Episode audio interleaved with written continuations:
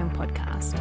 I hope you find these messages as a light in the darkness as we talk about all things anxiety, motherhood, and everything in between. I'm your host, Bethany, an anxiety life coach and mum of three, and my mission is to give you the tools to find your worth, speak your truth, and deeply love who you are. You are the heart of the home, my beautiful friend, and it's time you discover who you were called to be.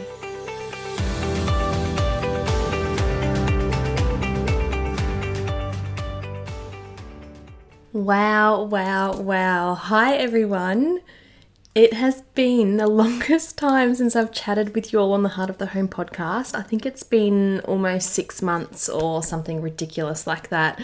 Um, it's been quite a while since I've released an episode, and that's mostly mostly been because I'm actually living in Melbourne, Victoria. Um, so at the moment, we've been caught up in far too many lockdowns. Don't even get me started. But um, I'm feeling like there's a little more space to jump in here now. Finally, now that everyone's back at school and work, and oh my goodness, it's been a bit of a ride, a bit of a roller coaster.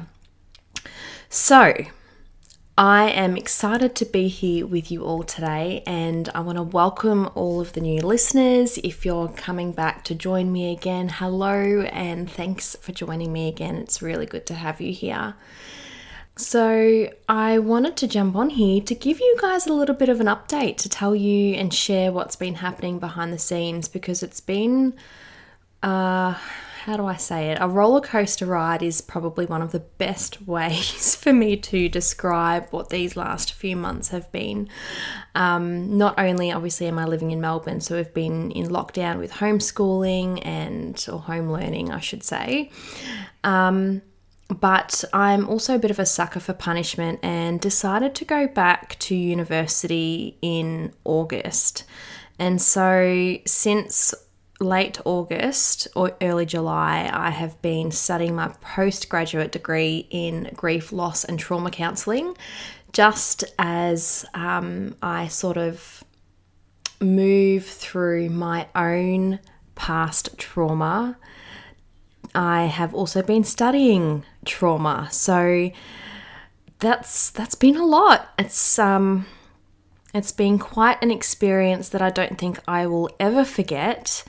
Um, and I will share more of my own personal experiences with that soon. But I love that um, I'm able to not only speak to you about trauma from a professional counselor coach perspective, but I can also speak on it from a personal experience as well. Uh, and I look forward to sharing more on that with you soon. But on a bit of a side note, I absolutely love that many of you have still been listening to the show, even though I've been a little bit absent on here in the last few months. And thank you for leaving your reviews or sending me your DMs to let me know what you thought about the messages you've received. Um, there's some incredible conversations on here with some other coaches, so go and check them out if you haven't already. But it really puts a smile on my face when I see and hear how it's touched your heart and your home in some way. So, thank you so much for that. It really means a lot. And if you haven't left a review or a rating yet, I would love it so much if you could spare just a few minutes of your time um, to go and leave a rating or a review, even better, just so I can sort of reach more women on this platform who may need to hear the encouragement and the support um, at a really difficult time in their life. So, what is this episode going to be about? Well, firstly, I wanted to update you all on where I've been and why I haven't been able to jump on here much lately. Secondly, I wanted to share with you three most significant things I learned while studying trauma because there's nothing quite like all the lessons in grief and loss and trauma through the textbooks and lectures but it's a whole different ballgame when you're actually experiencing grief, loss, and trauma at the exact same time that you're studying it. And that's been my experience these last few months. So, unfortunately, I can't get into all of that now. We'll be here all day, but I will record another episode and share some of my experiences with you a little bit later. But for now, I wanted to tie in what I've been learning recently and my current work with women in my coaching business, the Essential Home Collective, and share with you those three most significant things that I've learned. So, number one, the first significant thing I learned while studying trauma is that what one person may experience as trauma, another may not.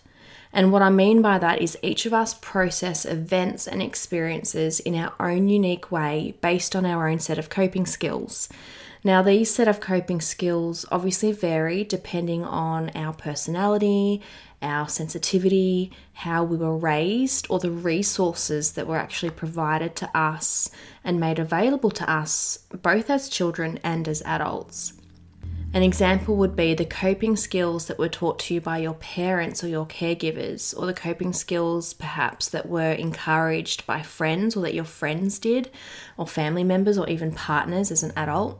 And just to clarify quickly, when I'm referring to coping skills, that's any internal or external skill or coping mechanism that we utilize after experiencing something like trauma. So that could be addiction, it could be avoidance, it could be developing certain anxiety disorders or certain stress responses developing. It could be something a little bit more helpful, like resilience building and adaptive stress responses are all coping skills too but not one single traumatic event is experienced the same way. And because of that, no healing journey can be experienced the same way.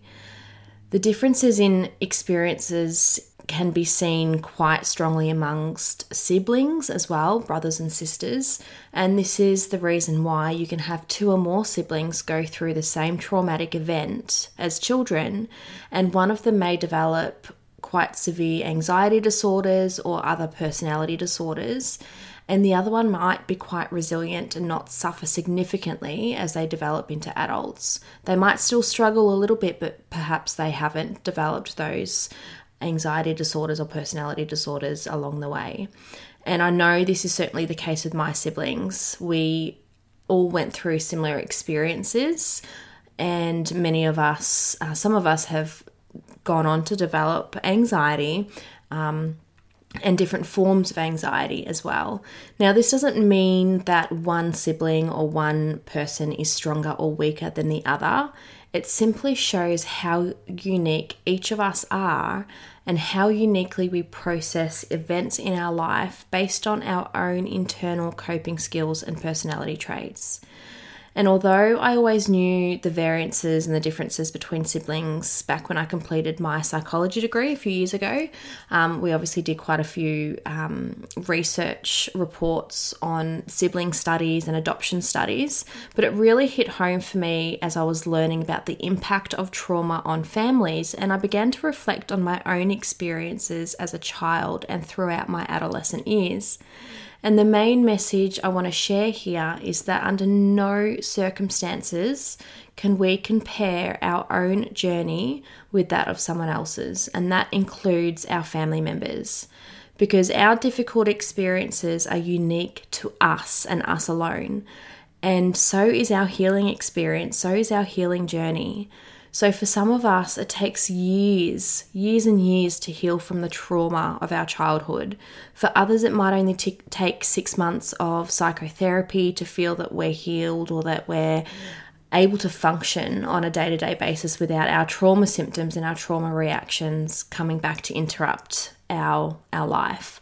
So I really want to encourage you to be kind to yourself and don't ever believe that you're broken or you're defective or that there's something wrong with you just because your journey seems different or more difficult than someone else's. I think this is something that us women, particularly us mums, are really terrible at doing because we compare. We compare our story, we compare our past, we compare our present, we compare our future, we compare everything to other mums and other women. And not only will this make you feel worse about yourself, it can actually exacerbate some trauma symptoms as well, but it's a flat out lie to think that you should be where someone else is because you have your own journey and your own experiences to process and to work through. And that has nothing to do with anybody else, that is solely your experience and your journey. Your journey, although might be difficult, it's yours and yours alone. Your own set of coping skills, personality traits, and sensitivity is yours and yours alone. And there's no one else that has that exact combination of skills and personality traits or sensitivity levels. No one else has that same balance and that same combination that you do. And I know sometimes you may wish that you weren't you. I get that. I know what that feels like to wish that you didn't have the history you did or you didn't have the past that you experienced. I know what that feels like, and I really, really get that. Sometimes the journey is so tough, and we really wish it wasn't ours. But the message here is really about being careful not to compare your healing your healing journey and your healing experience to someone else's because I promise you it won't ever be the same as theirs. The second significant lesson I learned is that when you're studying trauma, expect to get triggered a lot. you will have triggers that resurface after years that you thought you had already dealt with. And this kind of goes along with those of you who may be going through your own healing journey from trauma as well. You might have thought that one experience triggered certain reactions and certain symptoms within you, and you maybe thought that you had dealt with them years ago or maybe just recently or you know whatever else. But sometimes when we start to dig up our our past and our pain and we begin that healing journey or perhaps we've been on that journey for quite a long time you might dig up something new or something that you've or something that you're continuing to work on and you notice that your trauma reaction either intensifies or come comes back after you thought that you had dealt with it that's all normal that's all part of the process and that's all part of the healing but studying trauma for me uh, certainly did a lot of that. I had thought I dealt with a lot of my past, a lot of my pain that I experienced as a child and as an adolescent. And it came back like a tidal wave, like a volcano. It just, it was almost like it was sitting there underneath the surface. And it just took one significant event in my life recently to really just dig up an entire lifetime of pain. And so, what I wanted to share here was that you can expect to realize certain events of your past when you're studying trauma was actually a trauma experience. And for you, and after all these years, it has still been deeply impacting your subconscious. So, this is the part of our mind which we're not fully aware of, but it still influences our actions and our feelings. So, you can also expect when you're studying trauma to learn even more about yourself and why you developed particular coping skills. You can also expect to learn how to be even more compassionate to yourself than you were before. And self compassion is something that I have always struggled with, and I still do to a certain extent. But as I was able to study, um, the impact that trauma can have on us, not only in that trauma experience when it's actually occurring, but also years and years later. And it's really taught me to be really kind to myself and show myself a lot of self compassion. So I can say that although this experience studying trauma has really brought up a lot of my old stuff. I'm kind of grateful for it as well because it really highlights the areas that I need to keep working on and it's also allowed me to be really compassionate as well. And the final thing I want to add here as well is that it's really given me permission to struggle without feeling like I'm a failure. I think sometimes when we struggle with our mental health or we struggle with trauma, we feel like we're defective. We feel like there's something wrong with us. We feel like we're not normal. And we really feel like we've failed somehow, like we've missed the mark. And that's not the case at all. So I've really appreciated giving myself permission and feeling like I'm allowed to give myself permission to struggle without feeling like I've failed somehow. The third significant lesson that I learned, and this is a big one, and be prepared for your minds to be blown because I was quite surprised and almost relieved by this one as well. And I think this will resonate with a lot of you. The third significant lesson I learned while studying trauma is that anxiety is merely a symptom of trauma. Now, there are exceptions, but typically, if you struggle with anxiety, it's likely that the underlying root cause is trauma. And as you know, I'm ridiculously passionate about supporting mums through healing their anxiety with beautiful tools and practices so that they can continue living their life with ease and joy, regardless of their anxiety symptoms. And I have spent the last 18 months working with women who struggle with anxiety every day in some way, shape, or form, and hearing how their anxiety impacts their mothering. But for many of us, though, and I wonder if this is for you as well, sometimes understanding your anxiety can be really, really difficult. Sometimes there doesn't seem to be an obvious cause for your anxiety, and you might get really frustrated with yourself because you can't seem to just get it together, no matter how many tools and practices you implement in your life just to try to manage it. It keeps showing up every single day like this really unwelcome and stressful friend. Now, sure, we can identify many of our triggers. But sometimes anxiety just shows up randomly and unexpectedly. And if you've worked with me before, you'll know that I'm big on identifying triggers and working out ways that we can sort of either remove the trigger from our life or somehow remove the impact that that trigger can have on us. But despite all of that work that we do on, on working through our triggers, sometimes anxiety just shows up regardless. So, for me, learning that anxiety is merely a symptom of trauma really hit home for me so deeply. It was almost like this light bulb went off because for years I wondered why I was this way, why I had to suffer from anxiety, why I had to deal with all these anxious thoughts and feelings for my whole life, really. And we generally sort of understand anxiety as a mental health disorder that needs to be fixed. We need medication to make it go away. We need something, anything just to make it stop. We need to stop feeling anxious. We need to stop worrying. But when we consider anxiety as a symptom instead of an actual disorder that needs to be fixed or cured, it can make so much more sense and takes the pressure away from us having to feel like we need to have it all together. And for me personally, I'd always wondered why I had developed generalized anxiety disorder without seemingly any one particular event that brought it on for me.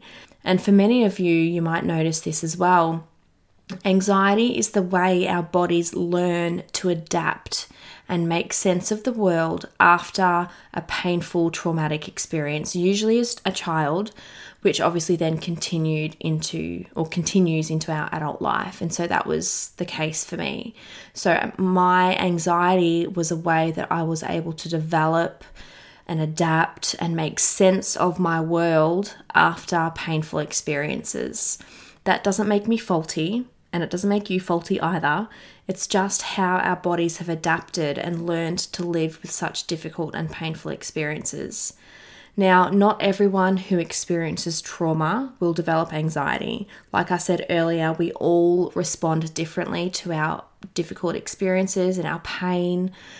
And some of us will develop those really complicated conditions and mental health concerns because that's just how our bodies have adapted to a world outside of our trauma and after our trauma.